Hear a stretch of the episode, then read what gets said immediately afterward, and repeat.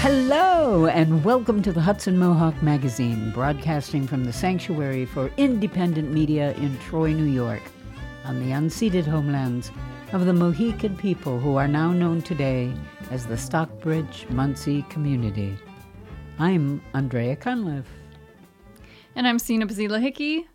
Today on the Hudson Mohawk Magazine, first, Moses Nagel interviews peace activist Fred Nagel about the situation in Gaza and Israel. Then Elizabeth E P. Press profiles Troy City Council District six Democratic candidate Carol Harvin.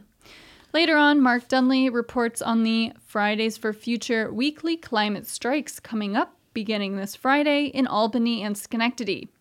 After that, Heather Kirk Davidoff speaks about Stories Around the Campfire coming to Westminster Commons in Albany this weekend. And finally, October seventeenth is Black Poetry Day, and this week's Talking with Poets story highlights poet Anthony Ragler. But first, here are the headlines. The Albany Common Council approved changes that made it easier for police to have people charged with loitering, allowing them to rely upon sworn statements of witnesses rather than personal observation. The amendments to the city's anti-loitering ordinance passed Monday night, eleven to three. The Times Union reports that the various state and federal investigator investigations of former Governor Cuomo and his administration have cost taxpayers at least twenty million dollars in legal fees. These expenses continue to um, accumulate as the former governor defends himself in two sexual harassment lawsuits, as well as an ongoing court battle over the lucrative deal to publish a book about his handling of the coronavirus pandemic. Governor Hochul traveled to Israel on Tuesday to offer support amid its, amid its war with Hamas and its assault on Palestinians in Gaza. She said the purpose of the visit was to show the world that New York stands with Israel today, tomorrow, and forever. five hundred Palestinians reportedly killed when Israel bombed a hospital. Meanwhile, more than one hundred people, including Israeli citizens, Jews, Muslims, and faith leaders, rallied at the federal building to call for an immediate ceasefire and release of all hostages. The Times Union reports that Albany County District Attorney David Soares directly tied the shooting death of a twenty-one-year-old Albany man earlier this summer to the state legislature's refusal to modify the state's raise the age law, calling it, quote, legislative malpractice, end quote. Elias Gilbert, the seventeen-year-old who committed the murder, had a long history of run-ins with the law. Soares said the state's reform created what amounts to a farm system for teenage criminals by removing accountability for violent actions. The former longtime chief medical examiner of Rhode Island backed the conclusion by Saratoga Springs police that Darryl Mount Junior died from injuries suffered in a nearly twenty-foot fall from a downtown scaffolding. The plaintiff's attorney, however, questioned her expertise, including her departure from her Rhode Island position in two thousand five, after an internal audit found that more than fifteen hundred autopsies had not been completed. She admitted has not examined any patients since her departure. The decision last week by the Public Service Commission not to increase payments for existing renewable energy contracts could negatively impact on the effort The efforts to build a wind tower factory at the Port of Albany, which could create an estimated three hundred jobs, and it could impact efforts to develop facilities at the Port of Queens with an estimated eight hundred seventy jobs. The Avocado website has listed fifty-four colleges that are notorious for high tuition costs, low graduation rates, and poor return on investment. Skidmore and R P I both made the list, though the better-known Princeton Review lists them among the best colleges. R P I was cited for its low graduation rate of less than sixty percent and high tuition costs. R P I students also complain about rigid academic requirements and lackluster campus facilities. Skidmore was cited as a poor return on investment in high tuition costs in terms of salaries that graduates receive. And that's it for the headlines. So our first segment, Mid-Hudson activist Fred Nagel, is a member of the groups Mid Mideast Crisis, Jewish Voices for Peace, and Veterans for Peace. He spoke with Moses Nagel on current events in Gaza and Israel. There's so much swirling around, and everybody, I think, right now is bathed in, you know, information of all kinds. You know, we're all subject to our own, like, kind of bubble of media and, and social media network. So can you just start out by putting us a little in context? We're speaking Monday morning. Where are we in this conflict? I think we've we've passed a, a point that many of us hoped we would never see, that our country is supporting, you know, violent uh, ethnic cleansing of, well, there's two point three million Palestinians in Gaza. And I, for one, never thought Israel would, would do this. And I never thought my country would support ethnic cleansing. The, the idea of moving millions of people without food or water, no resources, no electricity, no place to shelter. The north of Gaza is going to be obliterated. Uh, much of it already is.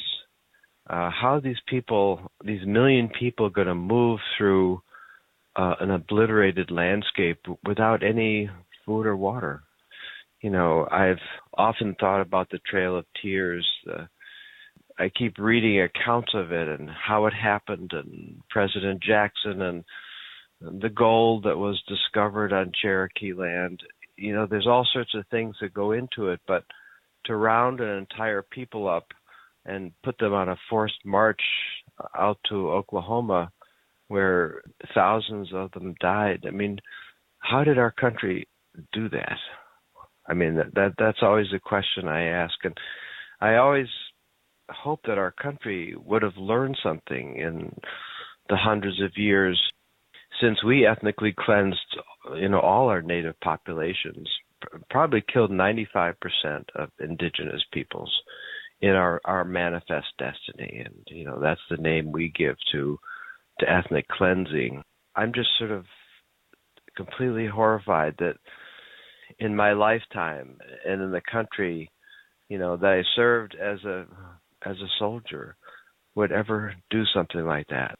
You know, any idea of some sort of international authority that has a line where it says countries, they handle their own affairs up to this line, but no further. Once they cross this yeah. line, it just seems like any idea of that is, if not completely gone, disappearing by the hour.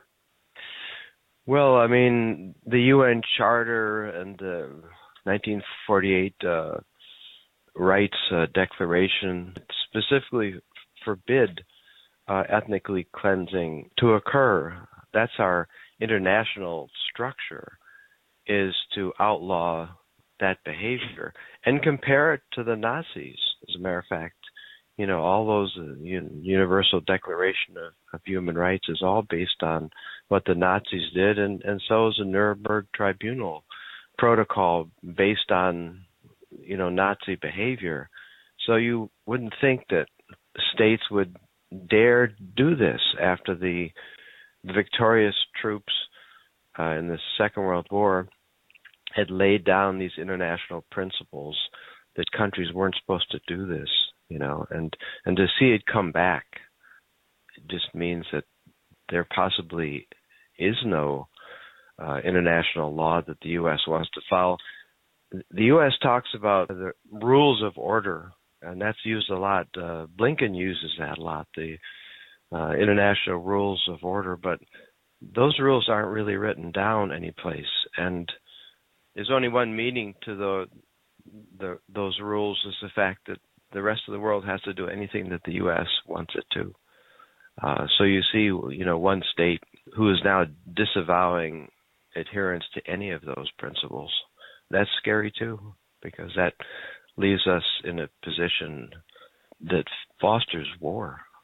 You know, I think it, the U S wouldn't be sending two uh, aircraft carriers in the Middle East if it wasn't considering the possibility of a much larger war over this. As a member of Jewish Voices for Peace, how do you express the calls for peace, nonviolence, and an end to civilians dying with the giant horror of this ongoing siege, occupation, and now invasion? Jewish Voice for Peace talks a lot about the Holocaust and lessons from the Holocaust. So I'm not Jewish myself. Jewish Voice for Peace, you know, accepts people who are pro-human rights, and you don't have to be Jewish uh, to be in Jewish Voice for Peace. So I want to, you know, make that clear. I spend my time learning from Jewish Voice for Peace, uh, you know, learning uh, what the movements are in the Jewish people, uh, the attempts to take back their Jewish principles uh, of peace and justice. Many Jews don't want to have Israel. The ideas of Israel and the, the ethnic cleansing to represent Jewish people, they don't want to be defined by this uh, belligerent state that disregards international law. A large number of students who were in Students for Justice in Palestine are Jewish students, you know, and, you know, they're holding signs about Israel being an apartheid state. And uh, other Jews are holding signs saying we must protect Israel because Israel's the U S best friend, and uh, they went through the Holocaust. So this is really, I think, Jewish Voice for Peace is is an attempt to to clarify and demand that Jews have a right to define themselves. It's part of a wonderful thing that America offers people is. Uh, that there are groups in America working for social justice. There has been for decades and decades. And I think it's a good time, you know, at this horrific uh, era that we remember there's people, that's part of American tradition as well, to, to fight for civil liberties, freedom of speech, worker rights, uh, anti-racism. That's part of the good parts of this country. The groups that you're involved with, do they have uh, any recommendations for people who want to be involved, and are they organizing anything locally? We're definitely trying to put it together. Women in Black, New Paltz, for example, their Saturday demonstration last Saturday, they decided to completely devote it to the people in Gaza. And so in New Paltz, uh, we had the biggest group we'd actually seen for a local vigil like that, you know, a big turnout, and we held signs. And I think at this point, to remind Americans that there are two points of view. You have your governmental point of view, which is so pro-Israel that it almost seems unthinking. It's like a this automatic response that uh, we need to get out and remind people that uh, all America doesn't support ethnic cleansing and violence by Israel. That's important too. Uh, so we've been calling up our, our representatives, uh, members of Congress. We're going to start a campaign of calling in. So we hope to get um, hundreds of people calling their elected representatives. We're setting up tables at various farmers markets. We're going to be doing the next one in Kingston, where we hand out flyers to people about Gaza and ethnic cleansing. And uh, actually, we've been doing that all summer. Every month, we pick uh, one or two farmers markets uh, to be involved with. And then we're talking about a mid-Hudson uh, gathering to object to stores that are supporting Israel. Uh, for example, Job Lot uh, announcing to their customers that they're collecting funds for the protection of our brothers and sisters in Israel, not our brothers and sisters in, in Gaza or the West Bank. Uh, it's purely their brothers and sisters are uh, Israelis. We'd love to any, have anybody join us. Uh, Mideast Crisis is this, just mideast crisis dot org. Jewish Voice for Peace is a blog. If you go to mideast crisis dot org, you can look at the Jewish Voice for Peace webpage as well. And we try to keep people informed on the webpage. And lastly, I tell people to get their news from international sources, like uh, Al Jazeera is one. There's several, The Guardian in the U K. U S media is failing us terribly in this. It's uh, so completely pro-Israel and distorts so much of the coverage. We have uh, been covering various stories on the conflict and events in Gaza and Israel. And if you're interested to learn more about the history and what's going on currently, you can find more stories at our website, media sanctuary dot org. And next up on Election Watch, we're covering the Troy City Council District six this week. Democrat Carol Harvin is running against Republican Tom Casey in District six. Today we hear the interview Elizabeth Press did with Tom Casey. As we continue our Election Watch coverage, vying to replace Irene Soriento in District six, a newly drawn district, is Tom Casey, running on the Republican ticket, a retired fighter fighter against Democratic retired state worker Carol Harvin. Today, we're talking with Tom Casey. Tom, welcome to the Hudson Mohawk Magazine. Well, I'm happy to be here. Thank you. Thank you for having me. So, Tom, tell us a little bit about you. Who are you, and uh, why are you running for District six City Council? Okay. I was born in, and lived for a little while when I was young in Griswold Heights, Building one, Apartment thirty. Uh, I was lucky enough, blessed, to be hired by the Troy Fire Department, uh, as was my father and uncle, who were captains, and I became a captain paramedic myself. I was very thankful that the city hired me. So I always said I was going to live in the city, and it was somewhat sacrifice uh, for things I had done as in my youth. But uh, we stayed in the city. I was very happy. We uh, were part of the fabric of the uh, of the East Side at Spring Youth Baseball and Hope Seven and School Sixteen. You know, my wife was uh, a member of the P T A there. We were part of the community, and I, I was glad. And you know, the thing is, I stayed. Except for a, a brief stint, maybe a year and a half, where I had to live in Albany.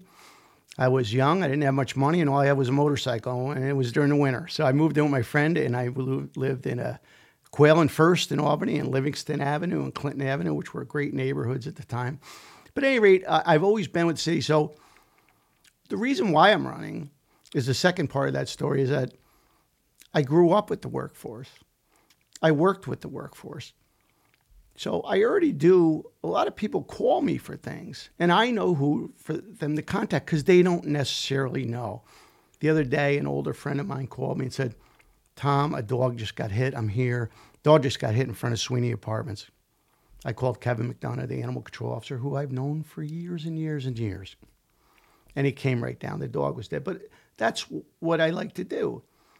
And I told people, uh, I already drive through the alleys of South Troy.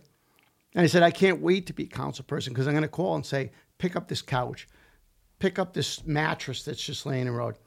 I talked to a girl that I went to school with, and she showed me, this is a neighborhood I used to live in uh, just several years ago. I moved from uh, fourth Street to Madison Row up to Hillsview Heights, and she showed me bullet holes.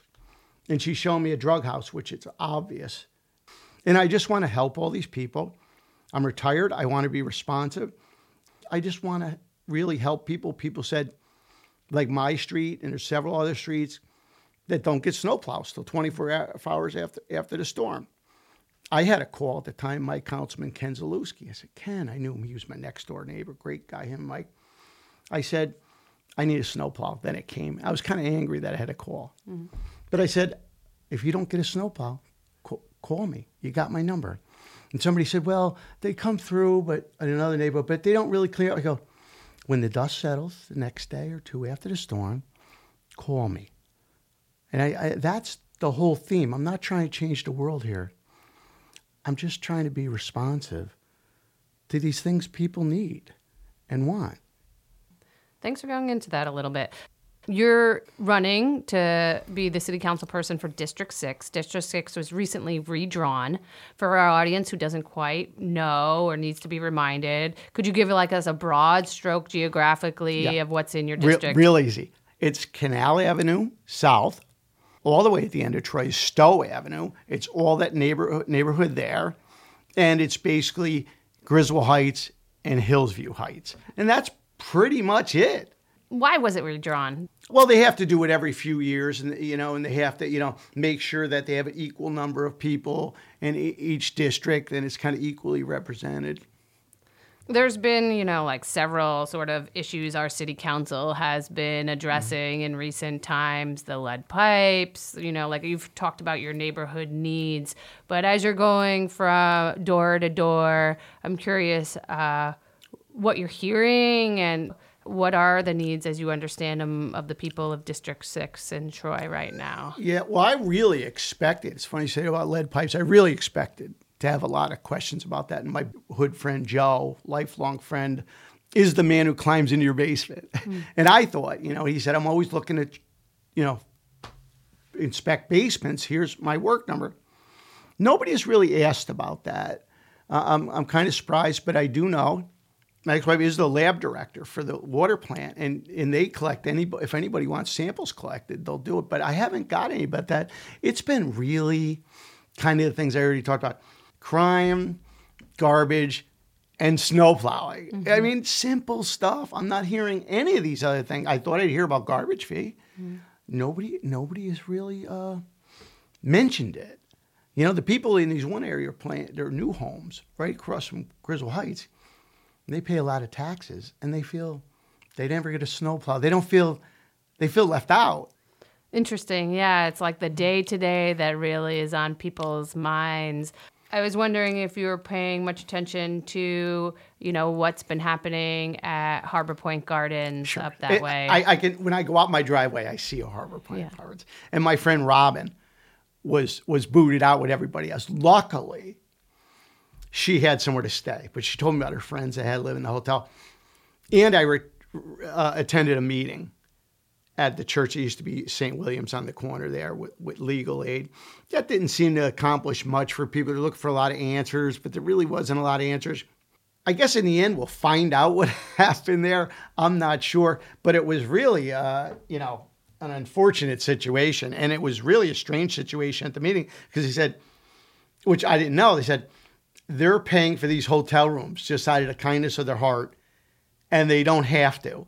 So every week we're wondering whether we're going to get renewed. Now, this is over with now, but I was like, oh, my God. So they were saying, you know, they want us to pay rent, but then there was the thing, you know, they're giving them a place to stay, maybe reduce rent. They don't give them rent. Maybe they can't afford the hotels. It was, it wasn't as easy as I thought. It was very convoluted and sticky situation. I drive by there seven times a day. I might have seen a code guy with somebody there once. I never see anybody working. Where's the crew? Yeah, I think most apartments by now, people have moved back in, but it sounds like there's still a host of situations that need to be updated there. But it's like, how do we not have another Harbor Point Garden and another apartment complex? Well, and these hearings that City Council has actually been hosting in terms of trying to figure out what yeah. went wrong have been sort of uh, illuminating in these I, ways. I'm not sure the whole backstory, but I have to tell you that day, I saw everybody over there and I went over. And there was a lot of people there, news crews. And my friend Robin showed me around the place. Some of the work, I'm not going to get into it. Some of the work, I just have never seen anything like that before. When you see flashing around windows, it's usually bent very nice. I don't know what this was they used, but it looks like they just bent it with their hands, and it was some kind of shiny aluminum, and the cracks were filled in by spray foam. I mean, the work was just, you know, just, just ridiculous. It really was. It was yeah. no professionalism at all. Part of like, what can we do in our city government to avoid replicating this problem in other houses? Like, it can't be an isolated situation. Yeah, and know? I think that stuff was pretty obvious. Yeah. You know, I think if you do have accountability, not only codes, but all the departments, you have a much better outcome. as we look toward this election, why should our audience vote for you instead of Carol in this coming uh, well, election? I am not uh, uh, in, in any way a, a negative campaigner. I, I've met Carol several times. If I uh, met her in the street or out getting something to eat, I certainly want to be the type of person that's, hey, Carol, how you doing? How's everything? And you see that a lot when you're with Carmela Mantello. She knows everybody on the side. And I've known everybody for years. I don't want to be disparaging or, or, or uh, you know, uh, talk bad or even have anything negative. I'd rather, you know, run a very positive campaign. All I could say for myself is I almost feel like I'm doing the job now. I love it. I really do love driving around. I got magnets to say elect. Okay, I like waving to people with my signs. I like giving stop and giving my magnet. I like that. I want to just drive around the district and see what's going on. A lot of people, unfortunately, this day and age, are behind a keyboard. And I said, I'm not going to respond by email. I might say, yeah, but I'm coming down. A guy last week said, Tom, on Lincoln Avenue, and I don't know what the solution is, unfortunately. There's kids there. Everybody runs a stop sign.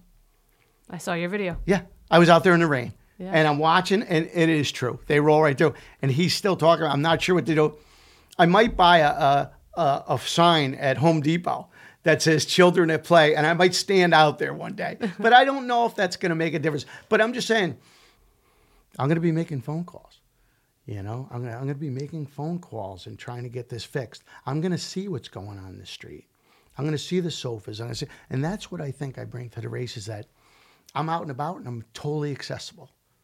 You know, in the old days, you knew your council person's name. I want people to know my name. And when they have a problem, call me. Or if their friend has a problem, and they're going to say, you call Tom Casey, and my phone's there, and I'll answer it. What didn't I ask you about Tom Casey that you want our audience to know? I'm a Troy history buff. I actually used to bore people with my Troy history stories. It's such a great city. And I would just love to be on the council representing Troy and just helping the people. And I want them to feel comfortable in their neighborhoods and feel like somebody's representing them. Beautiful. Tom Casey, the Republican candidate for Troy City Council District six. Thank you for joining us on the Hudson Mohawk Magazine. Thank you. That was another candidate profile looking at Tom Casey for District six in Troy, uh, part of our Election Watch coverage.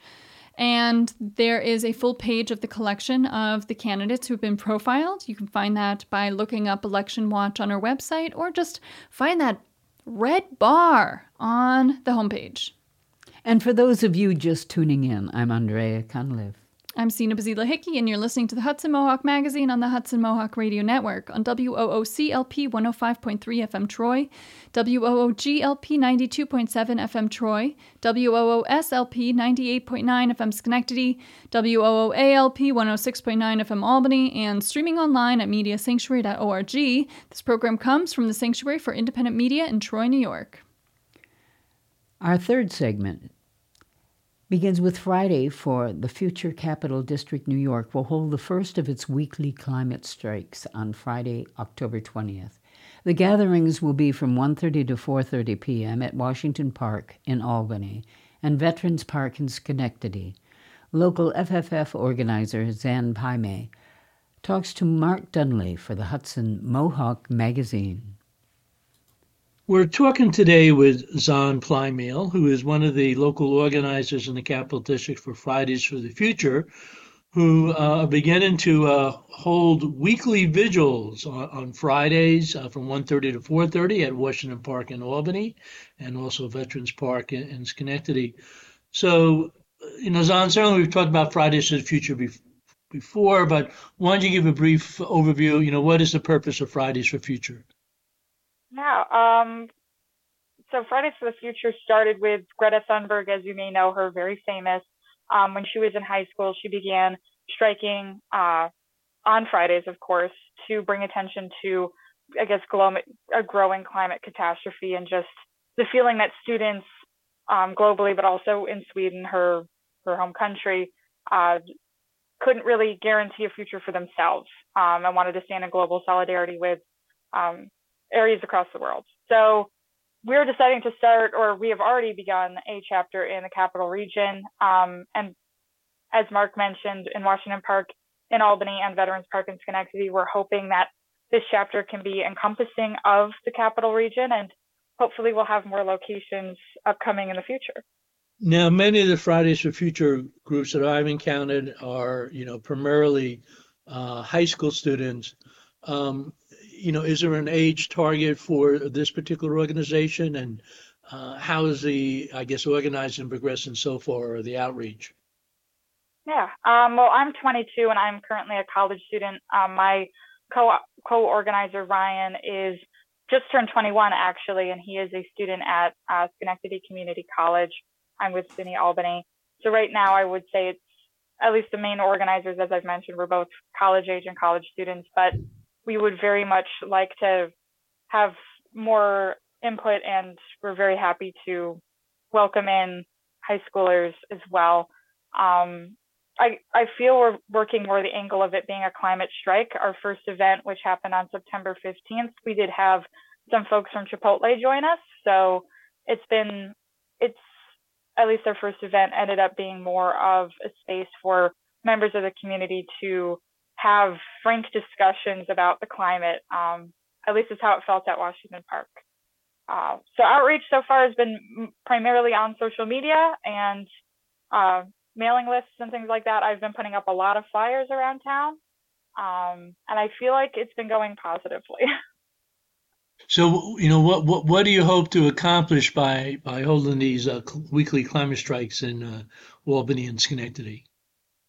Well, at least for me so far, it has been really refreshing to be able to make time in my schedule and meet people face to face who I may have already been working with, may be working with in the future, may want to work with. Um, for me, I feel like, again, through this organization, I've met Ryan, who I did not know previously, and he's from Schenectady. So for me, I feel like I've, I'm in the process of accomplishing goals of just meeting other, other people in the region and seeing things from multiple different perspectives instead of the same old um, organizations that I, I've been talking with for the past year or so. Um, but additionally, I think it would be really, really nice to bring a highlight onto what the city of Albany is doing in regards to sustainability, but also some more social justice and housing issues, um, which I'm sure folks have heard about uh, in terms of solicitation laws and things like that. Um, I, I feel like climate justice is social justice and vice versa. And I think just being in these public areas like Washington Park and Veterans Park, we can really connect with the community and one another.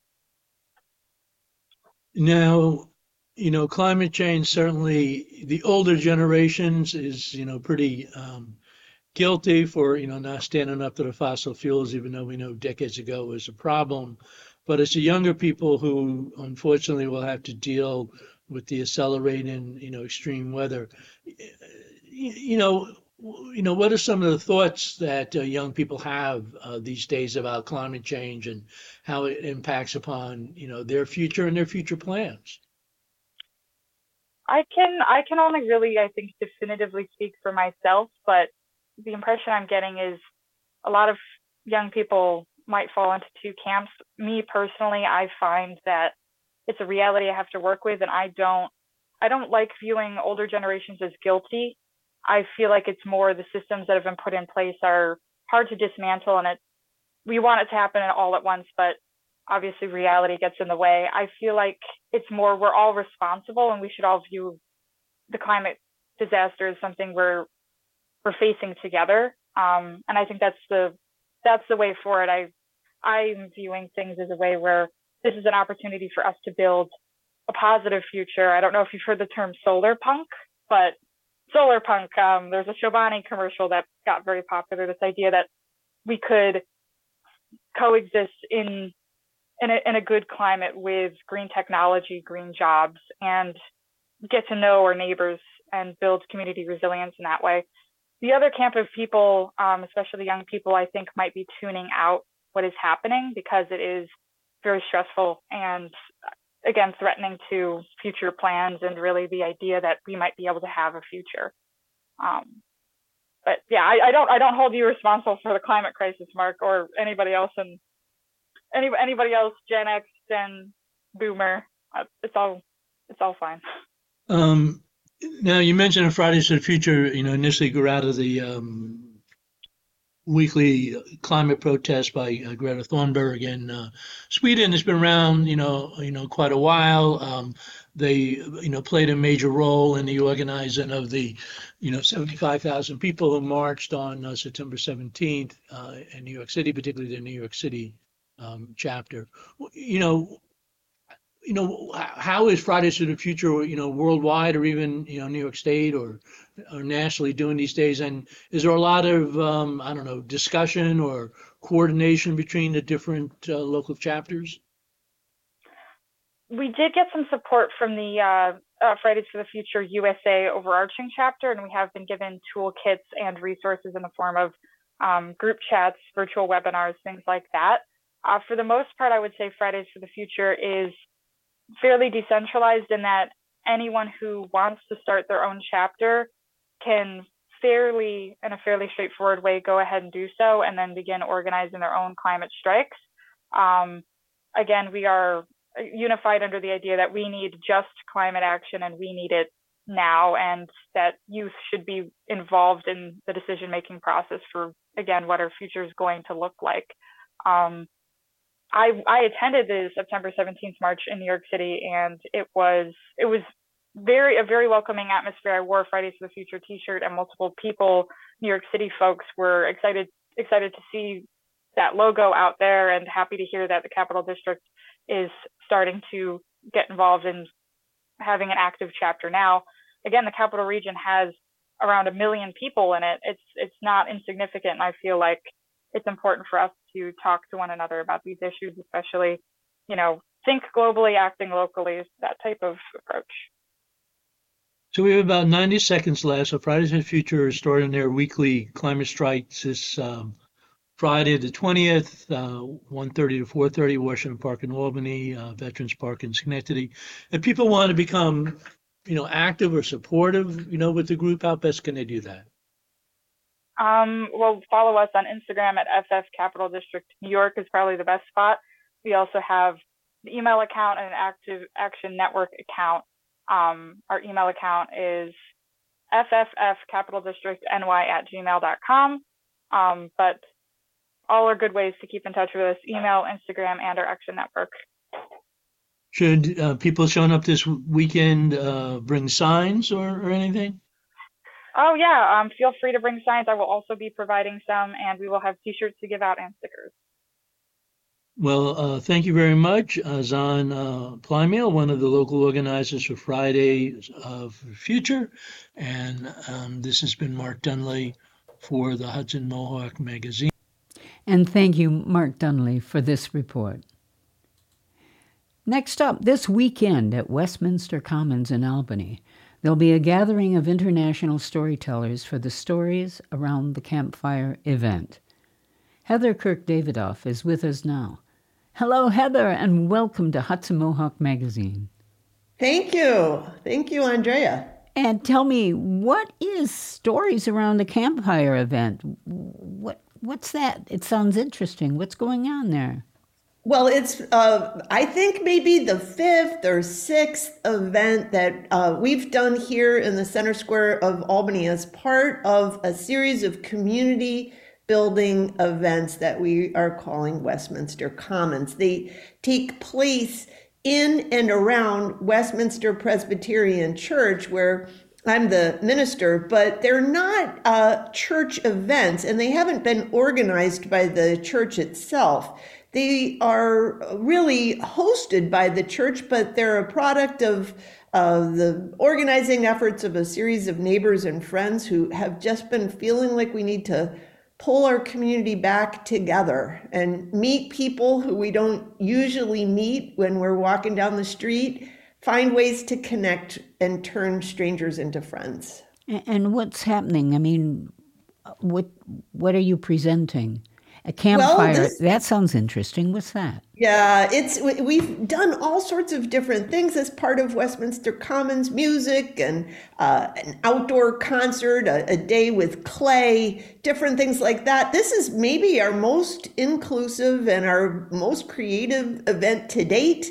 We are um, going to have a series of campfires in the church's parking lot. Now, these I want to say for my Center Square neighbors are not open fires. They are in portable fire pits, well contained.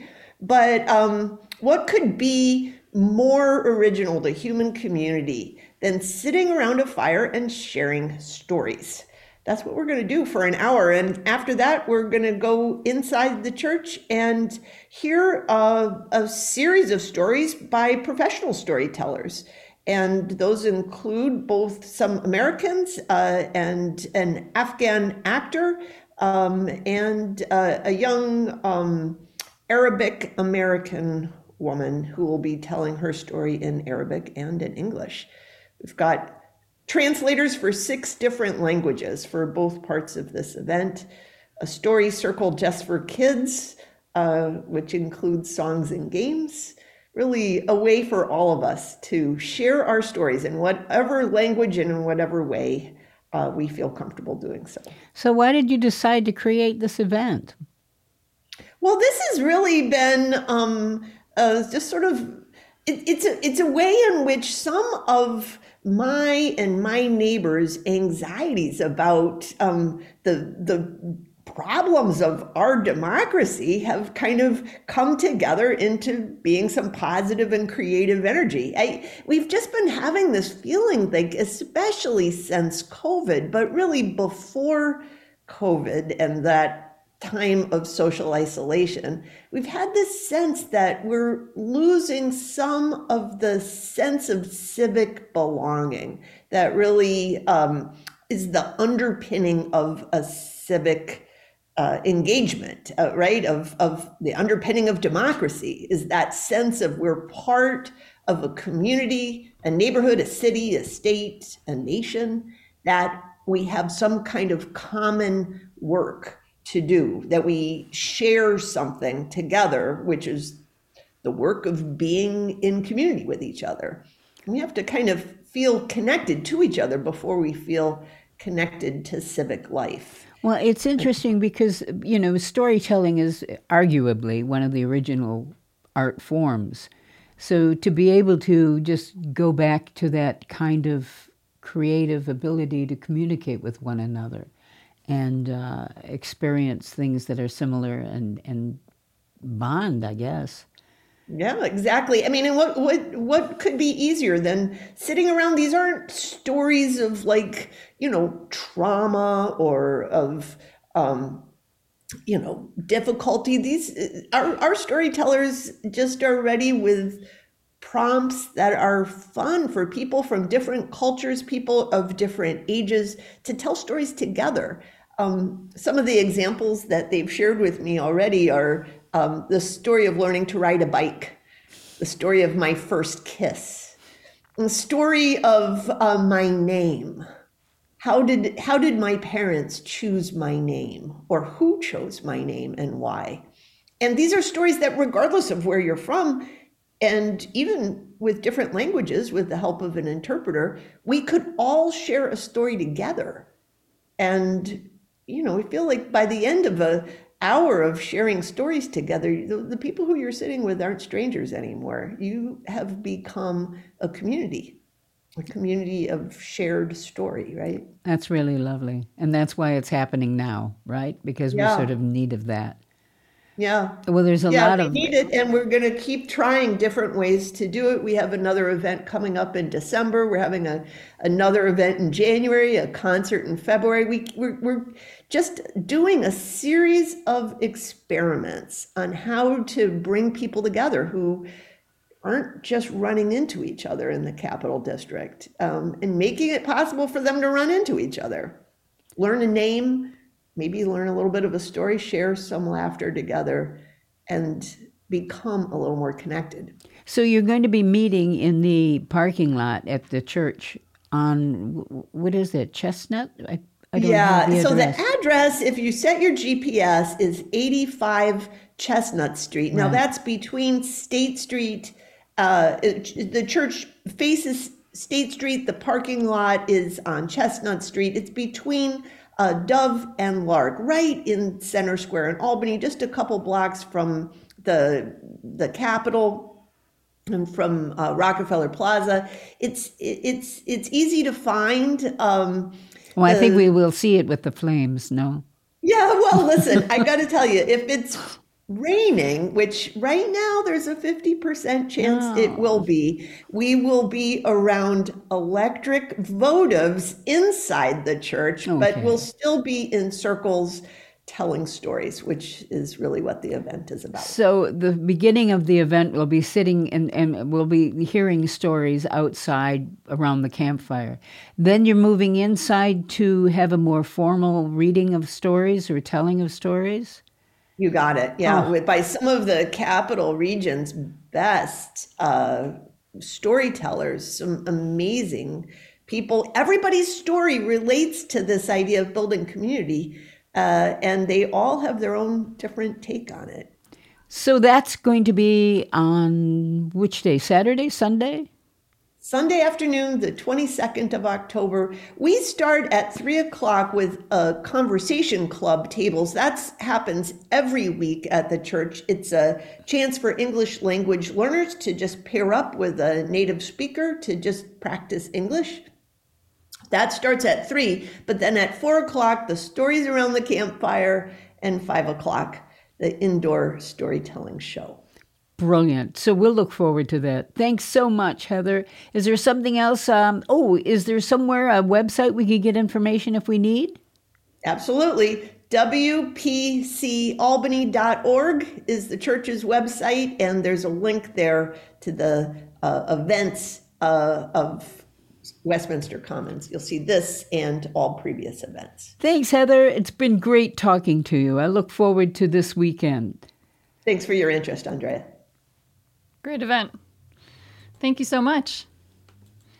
And to end tonight's show, October seventeenth is Black Poetry Day, and for this week's For this week's Poet Spotlight, Tom Francis welcomes Anthony Ragler, featured poet at Nitty Gritty Slam eighty-five at the Low Beat in Albany, New York. This recording is from Tuesday, January sixth, twenty fifteen. Anthony Ragler is an artist known for using persona and body movement to attack social stigmas.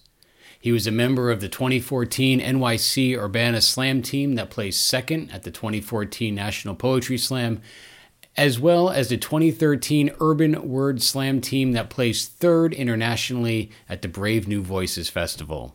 Anthony has performed at numerous venues, including the United Nations, New Eurekan Poets Cafe, Symphony Space, Lincoln Center, and the Apollo Theater. On Tuesday, January sixth, twenty fifteen, he was the featured poet at Nitty Gritty Slam number eighty-five at the Low Beat in Albany. So when I was five, I almost drowned in sea. First thing I learned that day is that fear tastes just like salt.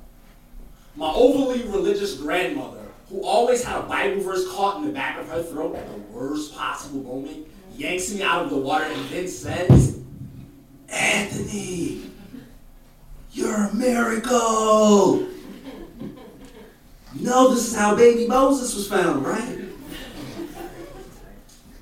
And then she starts joking that my life is now destined for saving people.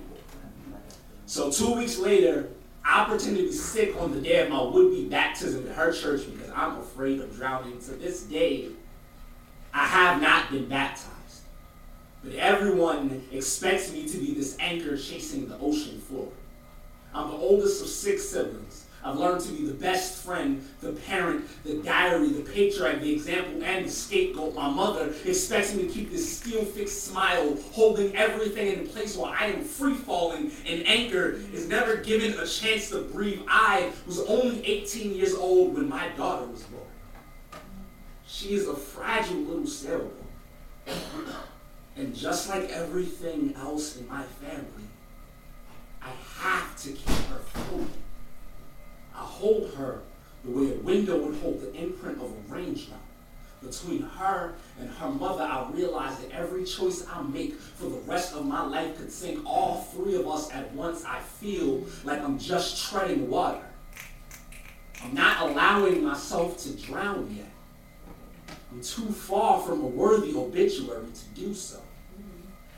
And anger, no matter how far it must fall, will only serve one purpose, and it isn't allowed to bring anything else down with it. No one ever thanks an anchor for sacrificing itself for their greater goods. On rare occasions like birthdays and graduations, my family tells me they appreciate me, and I say thank you. I'm just trying to make you proud.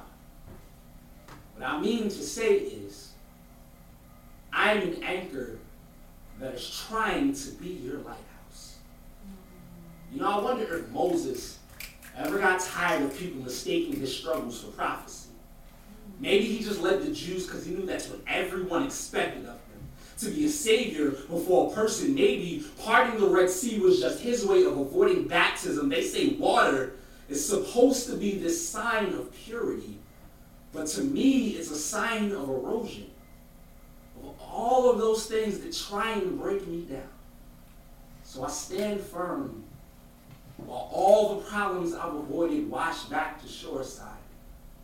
Make a staff out of this spine and separate the ocean from its salt. My responsibilities from my fears.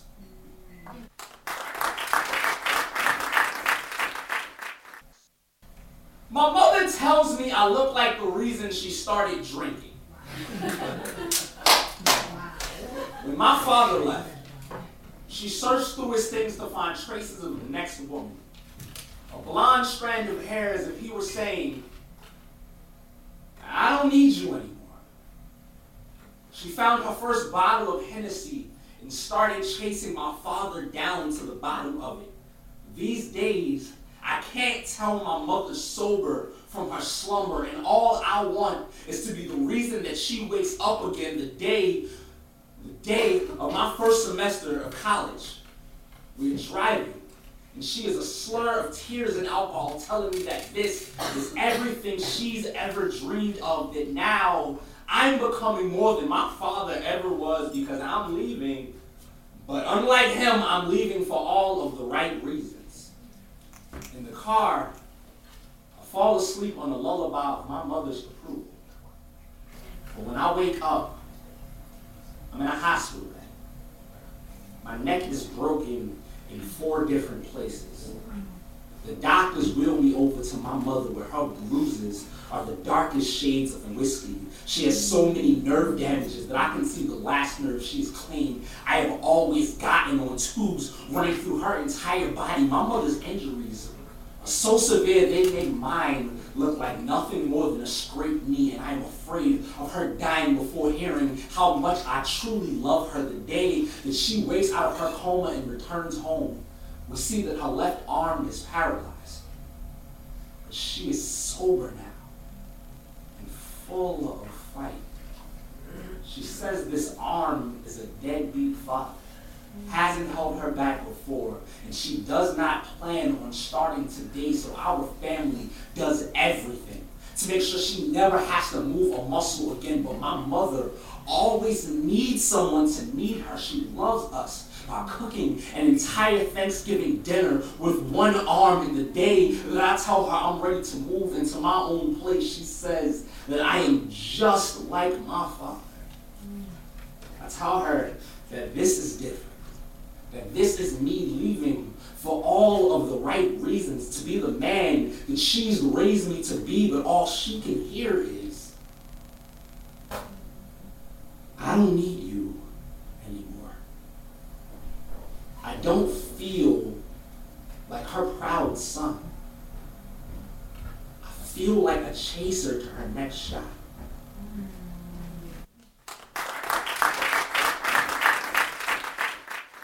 The night of the verdict, we were parading through the East Village streets before we got the phone call. Silenced by the hush of a gathering through summer air, we trudged our way to the L train, which on this night means luck. or lost, or lives, or law, as in we are lucky we have not lost our lives. The law will not protect us. All that matters now is suspicious, because to them, suspicious is the gap between innocent and funeral. My brother is screaming that we as black people are an endangered species. He only sees red and thinks that this is the shadow of the target on his back. The white people on the train look at us like we are rambunctious bullets. They know not how far we're willing to take this protest. But here, I'm the only one not outraged. Because quite honestly, I ain't expecting nothing different. Post-racial society is just a pretty way of saying hope for justice, but don't expect it. The older black man says, y'all know the way to avoid being mistaken for hoodlums is to present yourselves better. Stay in school. And for God's sake, stop sagging your pants. As if we were the ones responsible for our own deaths. His good intention, but horrendous delivery.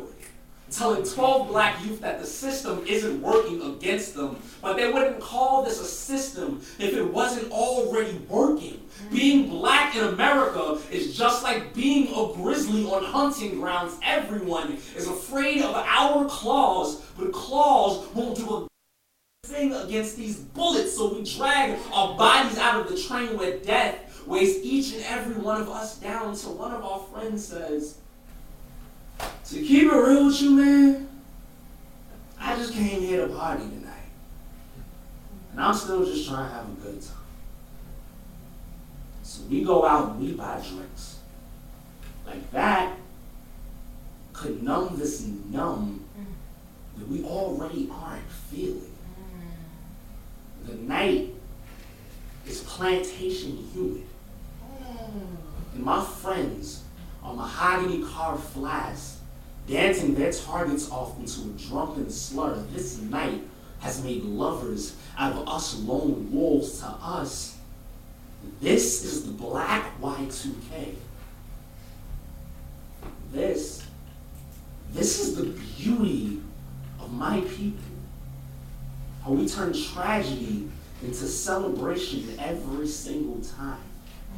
Something outside is trying and succeeding at killing us, but this is the only way we know how to mourn our brother's death. So no, this is not the end of our lives. It's the beginning of the fight for them.